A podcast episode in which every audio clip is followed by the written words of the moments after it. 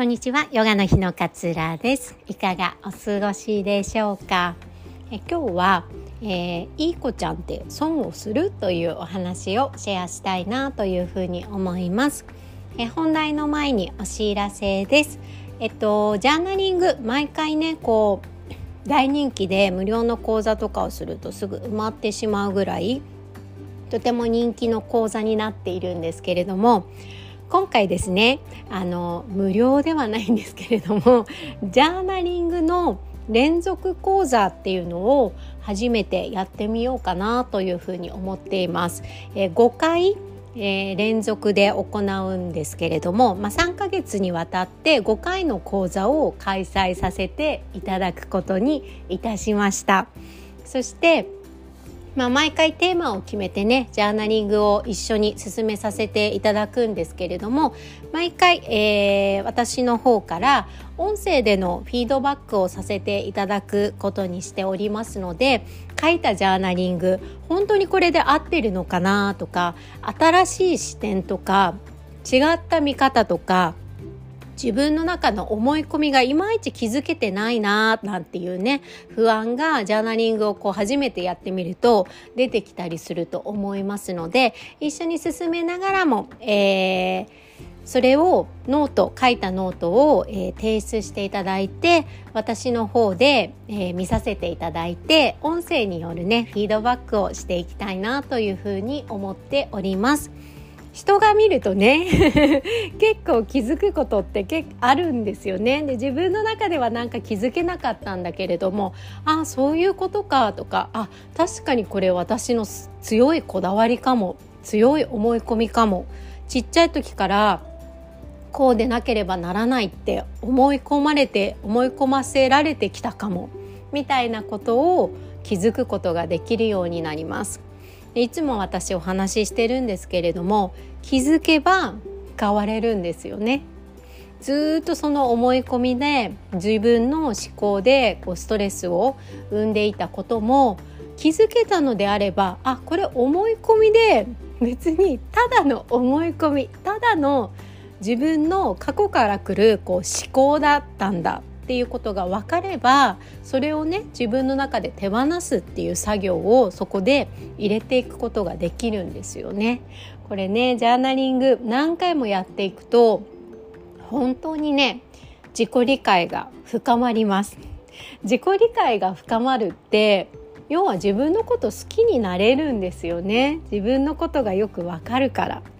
で、例えば思春期のね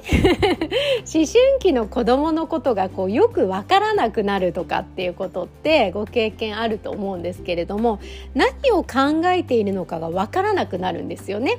ちっちゃい頃はお母さんがこうしなさい、ああしなさいってお母さんを頼ってくれていろいろ相談してくれてっていう環境から、子供が成長していくと自分の世界を持って、自分の友達関係も築くようになってくると、いちいち親に相談しなくなってくるじゃないですか。そうすると子供が何を考えているかわからないっ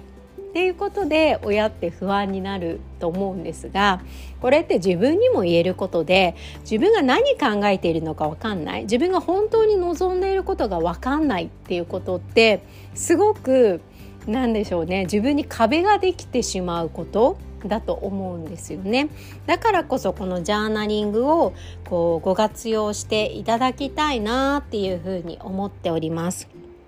で、今回のテーマなんですけれども、いい子ちゃんいい子ちゃんについてちょっとフォーカスを当てて、5回行いたいなというふうに思っております。いい子ちゃんですかいい子ちゃんって多分ね私そうかもって思っている人もいるかもしれないんですけれども、やっぱり人の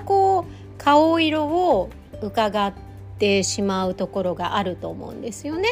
こんなこと言ったら傷つけちゃうかなとか、こんなこと言ったら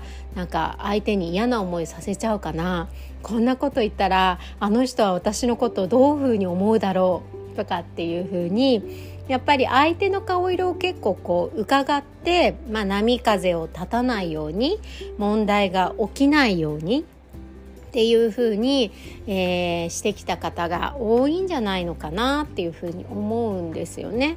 そう、裏を返すとね、裏を返さなくてもいい人なんですよ、めちゃくちゃいい子ちゃんっていい人なんです本当に。でもいい人なはずなのに、いい子ちゃんってなぜかこう自己肯定感が低い方が多いなって私は感じているんですよね。だからこそこのいい子ちゃんの定義っていうところにこうジャーナリングを加えながらフォーカスをちょっと当てていきたいななんていうふうに思っています。で1回目はね、私といい子ちゃん、2回目は人間関係についてで、3回目は自分とこう変えたい思考についてで、4回目はありたい姿についてのジャーナリングをしていきたいと思います。で5回目最後は自分を知る自己肯定ワークみたいなのを一緒に進めていきたいななんていうふうに思っております。このいい子ちゃんって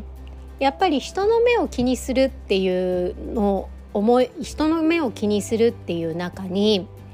すごく私はこうでなければならないっていう思い込みが強く働いているはずなんですよね。ちっちゃい時にこう親からねこう褒められるためにこういうふうに私はならないといけない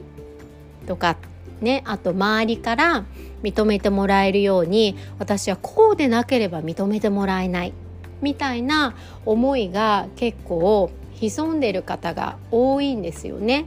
でもそれって本当に思い込みでね、その自分の例えば弱さとかをさらけ出したとしても誰も批判しなかったりするわけなんですよ。でもこうでなければならないって思いが強いからこんなダメな自分を人に見せたら笑われちゃうみたいな風に捉えてしまうことが多いんですよね。だから自分でこうなんか自分の中に溜め込んでしまって、でもなんかうまくいかない、本当の自分を表現してないってことなので、そこでストレスを感じたりっていうことが結構あるのかななんていう風に感じております。なんでね、このいい子ちゃんの定義、私もねいい子ちゃんですよわかんないけどいや、ね、このいい子ちゃんの定義をちょっとね一緒にこう紐解いていきたいなと。で5回目終わる頃には自分のこの思考の癖とかに気づけるんじゃないのかなっていうふうに思っているんですよね。こう今までのストレスっていうのは自分の思考が生んでいたことなんだなみたいなことが発見できるようになってくるんじゃないのかなというふうに思います。で私からの音声フィードバックではね、私の視点から見た気づきっていうのをお話しさせていただければななんていうふうに思っていますので、それらもご活用いただければ嬉しいなというふうに思っております。詳細はね、ホームページにも掲載しておりますし、こちらの、概要欄、こちらのポッドキャストの概要欄にも貼り付けさせていただいておりますので、ぜひご興味ある方はご確認いただければ嬉しいです。平日開催になるんですけれども、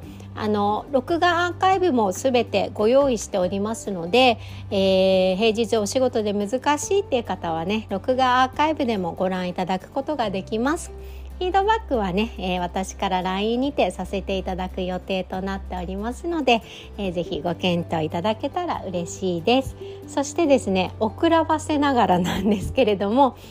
私の桂ヨガの日の公式 LINE を作りましたので、そちらも概要欄に、アドレスを貼り付けておきますので、ぜひご興味ある方はねご登録いただけたら嬉しいです。初回のご登録の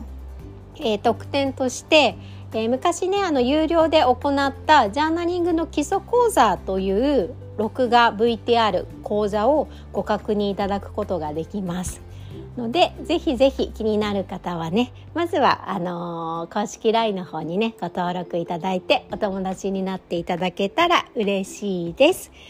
では長々とお話しさせていただきました。今日も聞いてくださってありがとうございました。あなたらしい素敵な一日をお過ごしください。さようなら。